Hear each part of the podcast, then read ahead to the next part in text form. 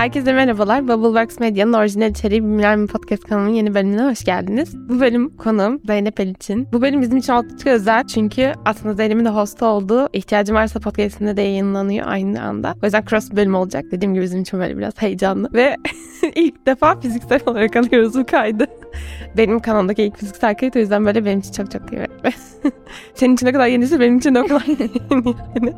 ben seni Kredi Kayıt Bürosu'nun bu şeyinden tanıyorum. Hayalini gerçekleştirme yarışmasının 2021 ödül kazananlarından. Ben de o sıralar Govin'deydim. Oradan tanıyorum. Ama zaten şu an girişimcilik ekosisteminde herhangi bir etkinliğe gittiğimizde seni ya da girişimini duymamak mümkün değil. Ben dediğim gibi işte seni oralardan tanıyorum. Ya aslında Zeynep bir girişimin kurucusu. Kullanılamayan eşyaların güvenli bir şekilde kiraya verilebildiği ve ihtiyaç duyulan ürünlerin kiralanabildiği bir platform olan Varsep'in kurucusu. Daha önce hem kurumsal hem startup hem yatırımcılık hem de vakıf dernek gibi alanlarda böyle deneyimleri olan biri olduğu için de bugün ben hem onun kariyer yolculuğunu ele alacağımız için hem de özellikle Varsep'in böyle süreçlerini ele alacağımız için çok heyecanlıyım. Fazla sözü uzatmadan Zeynep'e söz vermek istiyorum. Zeynep hoş geldin. Selamlar. O zaman çapraz yayın olduğu için sen de hoş geldin. İhtiyacım varsa podcastine. Benim için de çok tatlı bir davet oldu. Çok teşekkür ederim. Böyle keyifli seninle yüzle sohbet etmek de çok tatlı olacak. Sen de hoş geldin. Ben de hoş buldum. Teşekkürler. Benim için şey bu arada yani dinleyenler için de şimdi dinlerken bir şey olmasın. Biz burada yan yana oturuyoruz ya.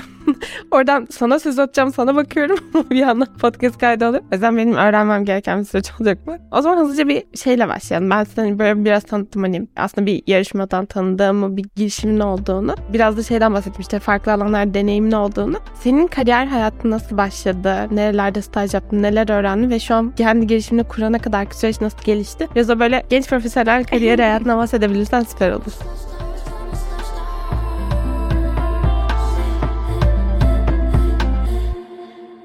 Hemen söyleyeyim. Bence bu dinleyenler için hem de senin konseptine, podcast'ın konseptine bence uyuşan bir match'im. Çünkü burada ben ekosisteme 18 yaşında girdim. Daha üniversitemin ilk yıllarındayken ne yapacağımı bilmiyordum. Ekonomi ve finans mezunuyum bu arada. İki sene önce mezun oldum. Ve her sene yüz binlerce ekonomi ve finans öğrencisi mezun oluyordu. Ve ekonomi ve finans öyle bir şey ki iktisat okuyan da, işletme okuyan da aynı meslekleri yapabiliyoruz. O yüzden rakibim çoktu. Ve buradayken aslında startupta çalışayım diye değil de beni deneyimsiz bir şekilde hem nerede olabilirim deneyimim yokken hem de nerede iş öğrenebilirim, kendimi geliştirebilirim diye böyle gerçekten araştırıyordum. Ve bir startup'a denk geldim. Keyworks Kultura Merkezi'ndeki bir startup'a denk geldim Othersap diye. Orada bir buçuk yıl çalıştım ve Excel bile kullanmayı bilmiyordum. Her şeyi baştan öğrendim. Sonrasında startup'ı çok sevdim. İşte istediğimde sürekli çalışıyorum. Rahat esnek saatleri var. Her şey çok keyifli. Ekip arkadaşlarım aynı yaşlardayız. Neredeyse onlar da üniversite öğrencisi çok keyifli geçiyor falan. Ve çok şey öğreniyordum. Dediğim gibi benim için bir okuldu. Sonrasında çok sevince bu arada startup'a giderken herkes şey diyordu arkadaşlarım. Zeynep boş zamanı var gel işte çay kahve içelim ne gidiyorsun zaten para almıyorsun falan ama şu an dönüp baktığımda iyi ki gittim. Ben okuldan çıkıp çantamı alıp şeyde okula gitmediğim günlerde oraya gidiyordum. Ücretsiz bir şekilde çalışıyordum. Bir de o zamanlar çok da startup ekosistemi hem büyük değildi. Bu kadar yatırımlar yoktu ve gerçekten ücretsiz çalışma modeli çok okeydi. Tabii ki ekonomik koşullardan da dolayı. Sonrasında da startup'ı çok sevince Bahçeşehir Üniversitesi'nde başka bir startup'ta çalıştım. Orada da çok keyifli geçti ve startup deneyimlerimden sonra hem ekonomi okuduğum için hem startup ekosistemi hala çok yaygın değildi ve memur bir aileden geliyordum. Çünkü benim için en iyi biçilmiş yol ve benim öğrendiğim şey bir iş şirkete girip çalışmak, sabit bir gelir, iyi bir hayat, ya kendimi sürdürebileceğim iyi bir hayat standartında çalışmaktı. Çok haklılardı bu arada. Ben de belki çocuğum olsa böyle düşünebilirdim. Çünkü onun geleceğini düşünüyorsun. Sonrasında ne yapmayacağımı bilmiyordum. Tüketim Vakfı'nda çalıştım. Yine ücretsiz bir şekilde gönüllü olarak gittim. Acaba dernekte mi çalışmam, CV'm bir de olsun. O zamanlar mesela CV'yi çok önemsiyordum. Benim için çok önemliydi. Sonrasında sınıf arkadaşlarımın ve okuldaki arkadaşlarımın da bence çalışmak istedikleri, kurumsalda çalışmak isteyen herkesin de girmek isteyeceği Siemens'e gittim. Bir Alman şirketine. Orada finans ve muhasebe departmanında çalıştım. Kurumsalı gördüm. Gerçekten kurumsalı görmek, startup yapan bir insan için çok önemli. Çünkü bazen siz de startup yaparken ya acaba kurumsal mı gitsem çok zor anlarda o soru işareti başlarda olabiliyor. O zaman orayı görünce neden gitmeyeceğini görmüş oluyorsun. Sonrasında oradan çıktıktan sonra da yatırım tarafında çalıştım. Tarven Ventures'da. Tarven de benim için bir okuldu. Masanın diğer tarafında olmak, startupları dinlemek dinlemek, startupların rakip analizini yapmak ya da startupları o tarafta bir karşı taraf, yatırımcı tarafıyla dinlemek çok kıymetliydi. O Tarven'den sonra Varsep tarafı başlarken başka bir şirkette daha İngiltere bazı bir şirkette 3 ay çalıştım dijital marketing tarafında ve ondan sonra artık baktım ki Varsep'te işler büyüyor. Herkesin yine isteyeceği bir şey olan İngiltere tarafına yönüm kayabilirdi. Böyle bir göç olarak o tarafta kayabilirdi ileride. Çünkü İngiltere bazı bir şirkette Türkiye ve İngiltere. Ama ben dedim ki Türkiye'de startup yapacağım. o yüzden de Varsep şu an devam ediyor. Challenge'ı seviyoruz. Biraz evet çünkü Varsep anlatırken de şey diyorum. Alışagelmiş e-ticaret alışkanlığını değiştirmeye geldik. Biz alışagelmiş insanlar değiliz. Bence en temel sebebi de bu. Harika. Böyle şeylerden bahsettin. Yani bence hani akış çok iyi. Dediğin gibi startupta çalışmış birinin kurumsal görmesi. Orada o yapıyı seviyor mu, sevmiyor mu denemesi. Ya da şey açısından da çok kıymetli. Hani gün sonunda girişimler kurumsallarla işbirliği yapıyorlar. Onlar nasıl bakıyor o tarafa? Onlar içeride nasıl bir hani kıvılcımları var? Onları görmek açısından çok kıymetli. O yüzden o deneyimlerin gerçekten tamamlayıcı olmuş. Peki şey kanal itibariyle hani şeyi konuşuyoruz biz de kuşağın kariyer yolculuğunda nasıl olduğunu. Sen startuplara aslında şey dedin hani tanıştım etkinliklerde hani katıldım gibi gibi. Bu şey tarafına işte kurumsal tarafa ve o yatırımcılık tarafına nasıl girmiştin? Yani şu açıdan soruyorum hani hangi platformdan başvurmuştun işte hani kimler aracılığıyla? Çünkü şey oluyor gerçekten özellikle çıktığında hani okuldan ya da başlamaya çalıştığın noktada bilmiyorsan ben şunu istiyorum ben ya atıyorum ben tasarımcı olacağım evet. ya da ne bileyim ben şunu olacağım demiyorsan çok şey bir nokta. Nereden başlayacağım? Kimle tanışacağım? Kim beni buraya yönlendirebilir? Büyük bir okyanus. O yüzden senin için nasıldı oralar onu merak ediyorum. Bunun sorusu bize çok geliyor. Genç olduğumuz için. Nasıl yaptınız? İşte nasıl başladınız vesaire. Startup için şunu söyleyebilirim. Kurumsal için de geçerli ama startup tarafında beğendiğiniz bir startup'a, bu arada benim ilk girdiğim startupta ekip arkadaşı aramıyorlardı. Ben mesaj attım. Ben görmeden 3 ay önce ne ekip arkadaşı almışlar ve kapatmışlar. Dedim ki yani ben sizi gördüm, yeni gördüm, çok beğendim ben size başvurmak istiyorum falan böyle yazdım ve CV'mi gönderdim. O yüzden bence o tarafta kapmak, almak yoksa da almaya çalışmak ya da o kişinin atıyorum iş alacak kişi şu an iş tarafına birini aramıyor ama aklında kazanırsınız. İş ilan çıkmadan başvurmak da bence çok kıymetli. O yüzden bence biraz girişken olmalılar. Ben bu tarafta her zaman girişken olmaya çalıştım. Dediğim gibi bu tarafta hani bir şeyleri yapmaya çalıştım. Kurumsal tarafta da yine çok şanslılar ki teknolojide LinkedIn tarafında işte başka şey taraflarında sitelerde iş ilanlarını bulabiliyorlar. Ama bunun öncesinde yine diyorum ki çok üzgünüm ekonomiden dolayı evet ama ilk başta stajlarından para almıyorlarsa ilk stajlarında, ikinci stajlarında yine de yapsınlar. Çünkü orada belki alacağı 3000 lira ilk aşamada ya da almayacağı 3000 lira onun bir sonraki aşamalarda belki çok iyi bir yere gireceğine engel olabiliyor. O yüzden de ilk tarafta ücretsiz çalışın. Farklı şeyler yapın. Ücretsiz çalışın. CV'nizi doldurun. Sonrasında da işi öğrenin. Sonrasında da kendi istediğiniz yerlere gidin. Bu tarafta dediğim gibi startuplar bence öğrenciler için bir nimet. Çünkü bir startupta her işi yapıyorsun. Benim ekip arkadaşım community'de lead ediyor. Aynı zamanda markalar tarafına da bakıyor. Veriler tarafına da bakıyor. Ona öğretiyoruz. Bu arada bizim ekibin %90'ı üniversite öğrencisi. Geçen sene konuşsaydık %99'u derdim. O yüzden de üniversite öğrencileriyle çalışmayı, onları anlamayı çok iyi biliyorum. Bu arada bence founderlık, co-founderlık tarafında da bu çok önemli. İlk önce biz startup yapmadan önce startupta çalışın. Empati yeteneğiniz gelişiyor. Ekip arkadaşına neden 12'de iş için yazmayacağını öğreniyorsun. Çünkü sen sana zamanda yazdılar ki onu deneyimledin ne hissedeceğini. Ya da ona bir şey söylerken nasıl demen gerektiğini düşünebiliyorsun. O tarafta yine onun yerine kendini koyabiliyorsun. O yüzden önce o riske girmeden, suya direkt dalmadan bir öğrenin, yüzmeyi öğrenin. Zaman bu podcast dinleyenler için özellikle de diyorum. Genç olmak çok büyük bir avantaj. Kaybedecek şeyiniz çok olmuyor. Bundan belki 10 sene sonra bir iş yapacak olsanız aileniz olacak, çocuğunuz olacak, geçim derdiniz olacak. Ben de bu arada çok şanslıydım. Ben ailemle yaşıyorum, hala ailemle yaşıyorum. Riske alabileceğim şeyler vardı. Kendi ailem olsaydı işte bir çocuğum vesaire olsaydı o zaman daha belki bir şeyleri 10 kez düşünerek yapardım. Ama bu tarafta yeni jenerasyonun en büyük şanslarından biri de bu. Bir şeyleri riske edin. Şeyden çok iyi bahsettin. Hani hep var olan kapıdan girmek değil bazen de o kapıları yaratmak gerektiğinden bence çok güzel bahsettin. Ki keza şeye de hani onu da değinmek istiyordum ben işte bu girişimci olmaya girişte hani deneyimler evet. nasıl olmuştu onlara da biraz değinme şansın oldu. O yüzden teşekkür ederim. Çünkü, bu çünkü üniversitelere gidiyoruz bu arada. Bizim de şimdi hedef kitlelerimizden biri olduğu için biz de onlarla çok konuşuyoruz. Bu arada bizim WhatsApp'in en büyük stratejilerinden ve kullanıcılara olan yaklaşımlarından en büyük şey de ulaşılabilir olmak. Örnek vermem gerekirse güven işi yaptığımız için biri Instagram'dan, mailden ulaştan 24 saat içinde net cevap verilir. Ama olmasa bile çektiğimiz Reels'lardan vesaire arkada Zeynep'in, Hande'nin, İpek'in vesaire olduğunu biliyor. O yüzden bana LinkedIn'den de yazabiliyor. O yüzden ulaşılabilir insanlarız biz aslında. Hı-hı. Oradan da aldığımız sorularda startup yapmak istiyorum diyor. Ama gerçekten haklılar. İşte yine ekonomi. İnsanlar kendi işini yapmak istiyor. Özellikle Covid ve Covid sonrası çok evde kaldığımız için şirketler, şahıs şirketleri kuran vesaire kendi işini yapan çok kişi sayısı arttı. O yüzden yeni bir bence bu tarafta trend startup ve kendi işini yapmak ama başarısız olup onun travmasını yaşamaktansa kendinize iki sene verin, işi öğrenin, o zaman yapın. Dedi ve kalemi bıraktım masaya.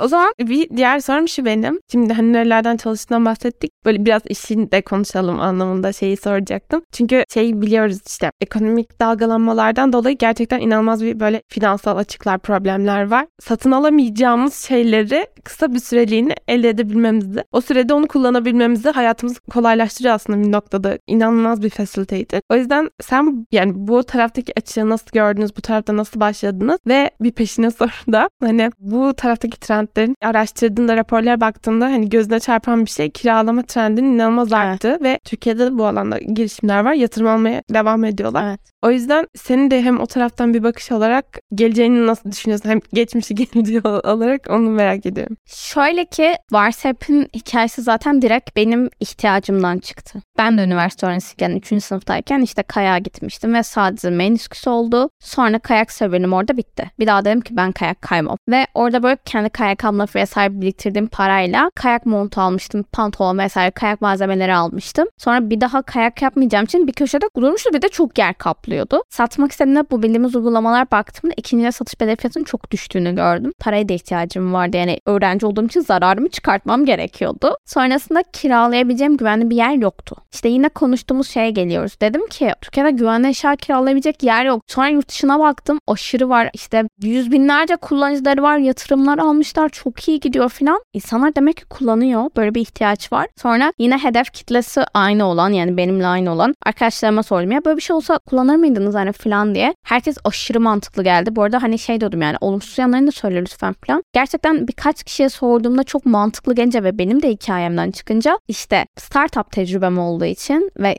diğer deneyimlerim olduğu için dedim ki o zaman biz yapalım bu işi böyle bir şey Türkiye'de yoksa. Zaten biliyoruz nasıl yapılacağını gördük. Sonra ortağım Hande, Hande benim liseden arkadaşım lise birden. O da üniversite zamanında farklı üniversitelere gittiğimizde çok görüşemiyorduk. Ama Instagram'dan birbirimizi takip ediyorduk. Ve her zaman şunu söylüyorum. Instagram sadece sizin yediğiniz, içtiğiniz, paylaştığınız bir yer değil. Instagram'da gidin yaptığınız işlerinizi koyun, nelerle uğraştığınızı koyun. Biz Hande ile görüşmediğimiz yaklaşık 3 senelik zaman diliminde ben Hande'nin kulüplerde yer aldığını, onunla bir startupta çalıştığını biliyordum ve bu fikir aklıma geldiğinde direkt Hande'ye teklif ettim. Çünkü bilinçaltıma kazınmıştı. Daha yakın ve sık görüştüğüm insanlar vardı ama bu işi kim yapar diye düşündüğümde Hande aklıma geldi. O yüzden de şu an ortağım.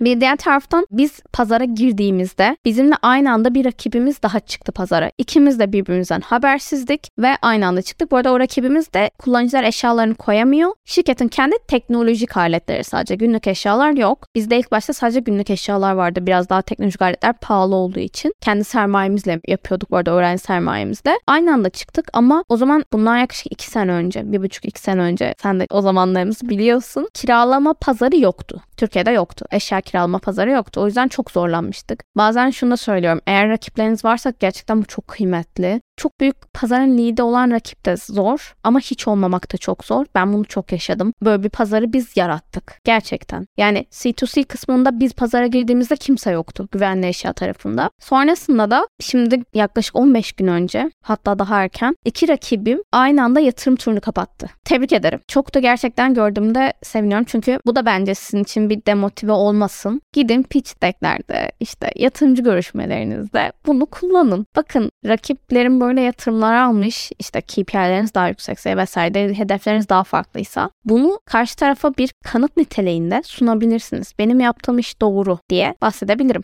Süper. Problemi önce keşfedip probleme göre yapmak ve deneyimin olması. Yani bazen şey oluyor ya böyle bir girişimcilik etkinliğinde denemiştim. Ondan sonra böyle hayatımı gerçekten merkezine koyduğum bir düşünce oldu bu. Yurt dışına gittin etkinliğe yatırımcıyla konuşacaksın. Çok iyi bir yatırımcı. Ama şeyi hazırlanmamışsın atıyorum. Yatırımcının neler yatırım yaptığı ya da ne bileyim nasıl bir network oldu? Yani yatırımcının başka potansiyelini hiç bakmamışsın. Sen istediğin pitch'teki yap ondan sonra hani sen ondan ne alabileceğini, paranın dışında ne alabileceğini bilmiyorsan aslında efektif bir tanışma olmuyor.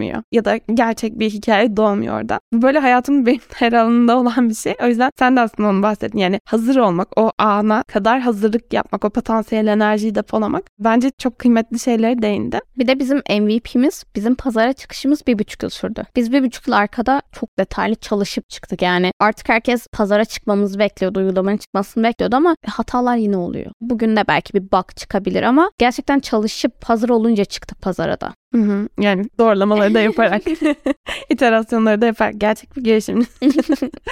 Peki şeyi soracağım. Yani şeylerden de bahsettin ya çok güzel değindin oraya işte rakibin olması, rakibin olmaması da sıkıntı ya da çok büyük bir rakibin olması da bir noktada. Onlara değindin. O yüzden şeyi merak ediyorum. Bir de hani şeyden bahsettin. Aslında biz bu pazarı yaratmak durumunda kaldık. Ben bu arada hani hem sizi ilk gördüğüm zamanlar işte böyle 2020-2021'de gördüğüm zaman şey olmuştum. Böyle bunun çok yeni bir şey olduğunu fark etmiştim ama bir yandan da alışkanlık yok ya hani. Tutar mı bu ya?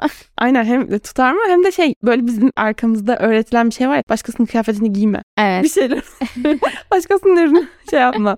ya da işte şey bende yoksa kimse de yoktur falan. Böyle genel o kanılardan dolayı şey olmuştum. Ya ne kadar ilerleyebilir ya da ben de dahil olabilir miyim? Hani kullanabilir miyim? Kullanıcısı olabilir miyim gibi gibi. O yüzden o kırılımı nasıl şey yaptınız user'larda yani kullanıcılarda o kırılımı nasıl oldu? Nasıl gelişti? zaman içerisinde onu çok merak ediyorum. Şöyle açık konuşayım. Yaklaşık bizim 5 ayımız insanlara kiralama diye bir şey olduğunu, eşya kiralama diye bir şey olduğunu anlatmakla geçti. Yani siteye üye oluyorlar, okey, görüyorlar, bakıyorlar, aa bu neymiş diye bakıyorlar ama şaşırıyorlar, anlamıyorlar ilk başta. Yani ben hep kendimi şu taraftan düşünüyorum. Trendyol'u ben ilk çıktığı zamanlar belki de Min 7 influencer'da falan gördükten sonra kullanmaya başladım. Çünkü orada e-ticaret ve pazar yeri işi yapıyorsanız kullanıcıların sizi birkaç kez görmesi gerekiyor. Direkt kullanmazlar. Güvenmeleri lazım bu tarafta. Kendi böyle bir case'inden ya da bilinçaltına iş işlenmesi lazım. Örneğin işte bizde fotoğraf makinesi olduğunu görüyor ama o sırada ihtiyacı yok. Fotoğraf makinesine ihtiyacı olduğunda ben bilinç altında ona geliyorum ve hep kullanıyor gibi. O yüzden de bu tarafta biraz ilk 5-6 ayımız anlatmakla geçti. Bu arada rakiplere o yüzden söylüyorum. Yani rakibimin tanıttığı kiralama, eşya kiralama modelini ben daha iyi stratejilerle işte daha şey yapar alabilirim o müşteriyi. Ama sıfırdan anlatmak işin en zor kısmıydı. Bir diğer taraftan da sonrasında 6 ayda sonra işte farklı stratejilerde üniversite etkinlikleri, o tarafta işte onlarla komünite oluşturmak vesaire derken insanların da hem ürün fiyatlarının çok yükselmesi, içeriye markaların gelmesiyle beraber insanlar şu an gerçekten güzel bir şekilde kullanıyorlar. Harika. Peki şeyden bahsettin hani bu bir önceki soruda şey demiştim işte işin geleceği hakkında ne düşünüyorsun? Bunlardan biraz değindin. Bunu ben iki taraflı, iki uçlu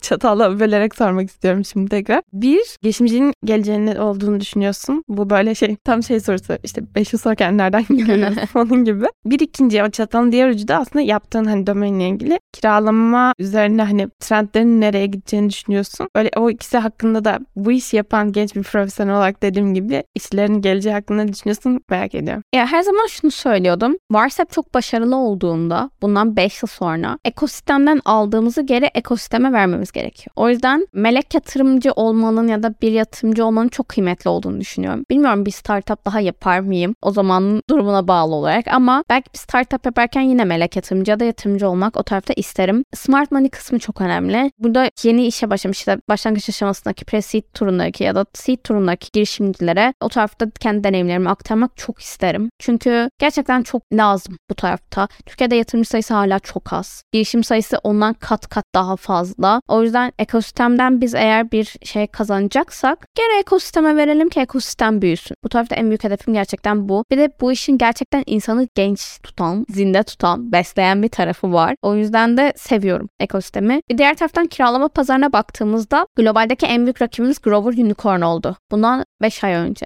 Bu da bize gösteriyor ki yine biz pazardayken unicorn olmamıştı. Yani ilk başta pazara çıkarken unicorn olmamıştı. O zaman bunu da kullanabilirdim. Ama şansa ki ilk yatırım turumuzu biz görüşmelerini yaparken unicorn oldu. Hemen sunuma ekledik. Sonrasında o yüzden hem sürdürülebilirlik tarafı olduğu için hem insanların artık eşya almaya, bir yerde tutmaya çok istekli olmadığı için hem de yeni çıkan teknolojileri kullanmaya çok meraklı oldukları için kiralama tarafı daha da gelişecek Türkiye pazarında da. Bunu Apple aslında yapıyor. İnsanlar bu tarafı kaçırılıyor. iPhone 13 alanlar geçen sene telefonunu geri verip Apple'dan iPhone 14 alabiliyor üstüne para ekleyip. Aslında bu bir kiralama. Sadece başlangıç iPhone 13 satın almış oluyorsun. O yüzden kiralama modelinin daha da çok da büyüyüp gideceğini düşünüyorum. Airbnb şu an yıkıyor ortalığı. Herkesin bir gelir kaynağı. Mesela bize hep şey diyorlar. Kişiden kişiye eşya kiralamayı niye bırakmıyorsunuz? İşin en zor kısmı orası. Operasyonel anlamda en zor taraf o. Teknoloji tarafta en kolay işte sizin ürünlerinizi kiralatmak. Ama ben de şunu söylüyorum. Kişilerin para kazanma tatmin duygusu işte para kazanmasının bu tarafı varsa bir daha çok kullanması aslında önemli olan. Yani gerçekten biz şunu gördük. Bir kullanıcı bir haftada 1400 TL kazandı WhatsApp'ten. Ve o kullanıcının deneyimi paha biçilemez. Hemen arkadaşını öneriyor. Ya diyor para kazandım gelsen. Airbnb'de zaten böyle büyüdü. O zaman Airbnb'de ev alarak, daire alarak kiralama yapabilirdi. O yüzden de WhatsApp tarafına umuyorum ki hiçbir zaman kişiden kişiye de bırakmayacağız. Ya şey çok kıymetli mi? Bir üniversite öğrencisi sizden para kazanarak eşyasını kiralayıp sizin sistemin üzerinden para kazanarak atıyorum hobisini yapabiliyor. O yüzden de böyle devam edeceğini düşünüyorum. Bence çok güzel iki noktaya değindin. Ben böyle zihnimde kendime not aldım. Bir, bakış açısını değiştirmişsiniz bunu yaparken anladığım kadarıyla. Hani diyorsun ya Apple da aslında bunu yapıyor. Evet hepimiz biliyoruz ama oradaki mindset'i değiştirip iş modeli koymuşsunuz ortaya. Bir o çok kritik. İkincisi bence şey notunu aldım yine kendime. Bu user'ı memnun etme hani. bu şey trendlerde oluyor ya hani ya artık hepimiz içindeyiz. Sadece maaş aldığın yerden artık kazanamıyorsun. Evet. Tüm gelir kaynağını. İşte site hustle işte ne bileyim ya da içerik üreticiliği hani bunu böyle işe getirme ne bileyim hani kendi product'ını yapma mikro girişimcilik falan bunlar çok aslında böyle günümüzdeki trendlerden. Bu da yine onlardan biri. Hani tam olarak şeydi tabii ki de yani bir product dijital product yapmandan para kazan şey gibi değil ama. Bir insanın çalışırken akşam taksiye çıkması gibi. Gerçekten bir arkadaşım influencerlığı böyle bahsetmişti bir kurumsalda çalışırken. Aynı zamanda influencerlık yapıyordu. Akşam taksiye çıkmak gibi demişti. WhatsApp tarafında da sadece hiçbir şey yapmıyorsunuz. Sıfır eforla para kazanıyorsunuz. Harika. Yani o yüzden dediğin gibi hem kullanıcının mindsetini değiştirmek hem de onu bir anlamda başka şeylerle beslemek gerçekten iyi bir iş modeli. Teşekkürler. Bu zamana kadar paylaştığın her şey için çok teşekkür ederim. Ben zaten 2020'den beri yakından takip ediyorum dediğim gibi ama bugün böyle bu görmediğim noktaları görmek de benim hem sizin işiniz açısından hem de bu işin geleceği açısından bana böyle çok pencereler açtı beynimde. Ben yavaş yavaş böyle sana özel hazırladım sorulara tamam. doğru geçiyorum. İlk sorum şu. Sen hem girişimci olduğun için bence zaman çok değerli olduğu için o zaman da verimli yönetebilmek amacıyla çok fazla şey zaten kullanıyorsunuz. Uygulama, tool gibi şeyler. Bir yandan da kendini beslemen gerekiyor her gün aslında. Hem bu şey için, bu yüzyılda yaşayan bir genç olduğun için hem tabii girişimci olduğun için. O yüzden böyle önerebileceğin bir uygulama, tool ya da katıldığın yakın zamanda bir topluluk var mı? Varsa bizimle paylaşır mısın? Şöyle reklamlar.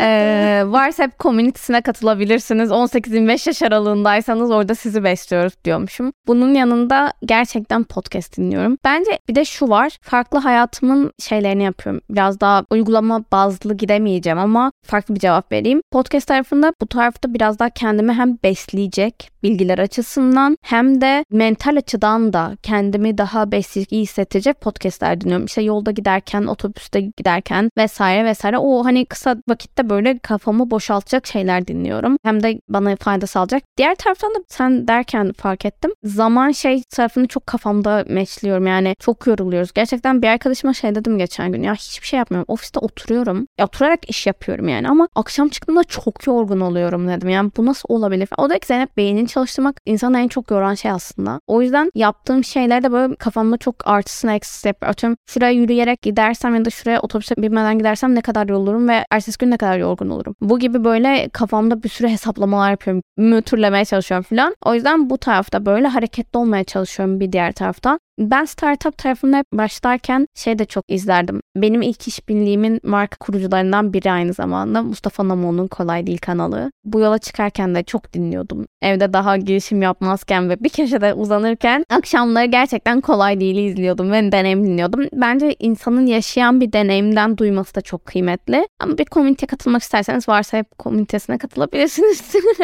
Harika.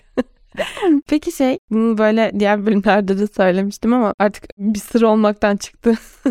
ama şey ben böyle 2021'in sonlarına doğru anime izlemeye işte doğu tarafındaki kültüre hakim olmaya başladım. Bu benim için inanılmaz şeydi. Guilty pleasure.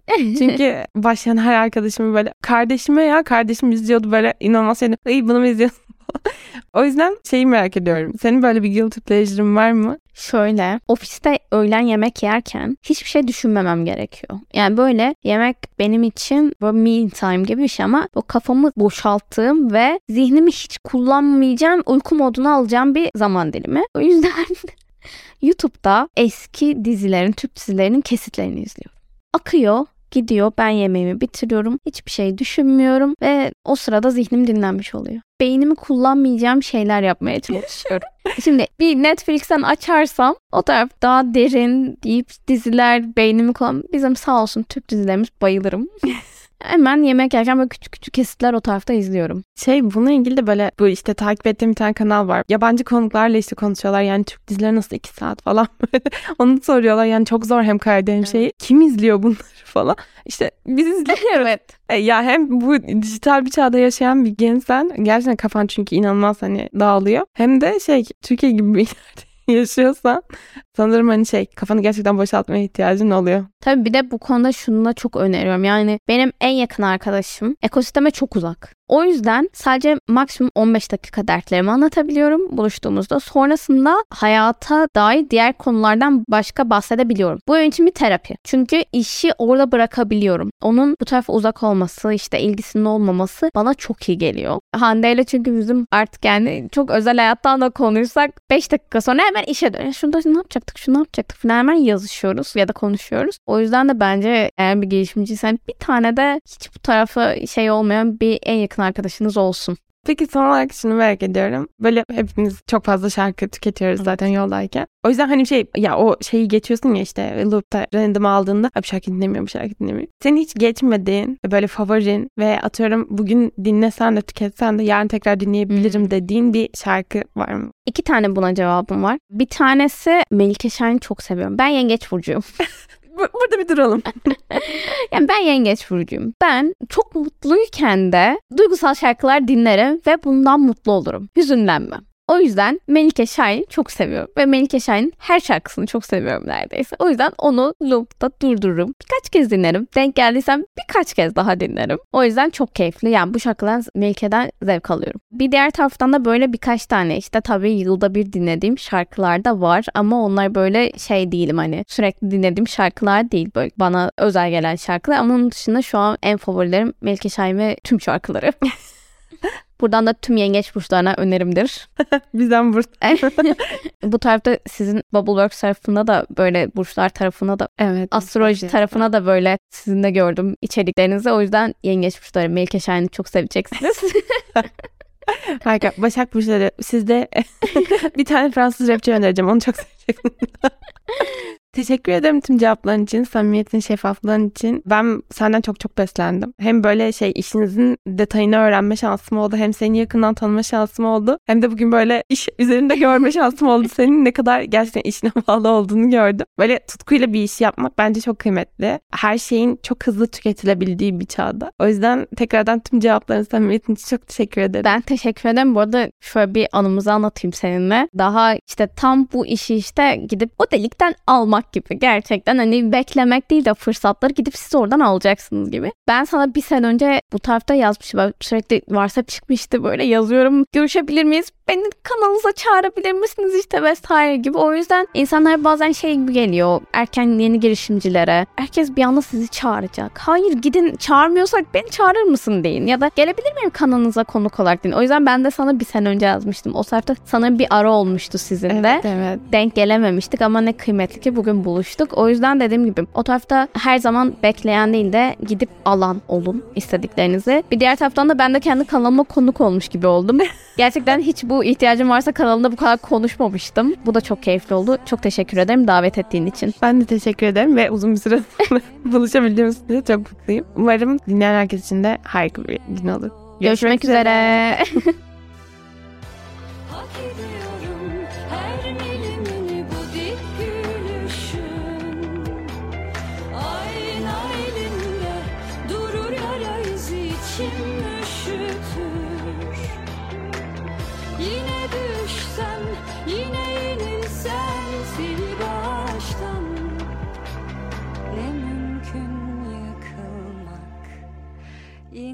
doğruldum.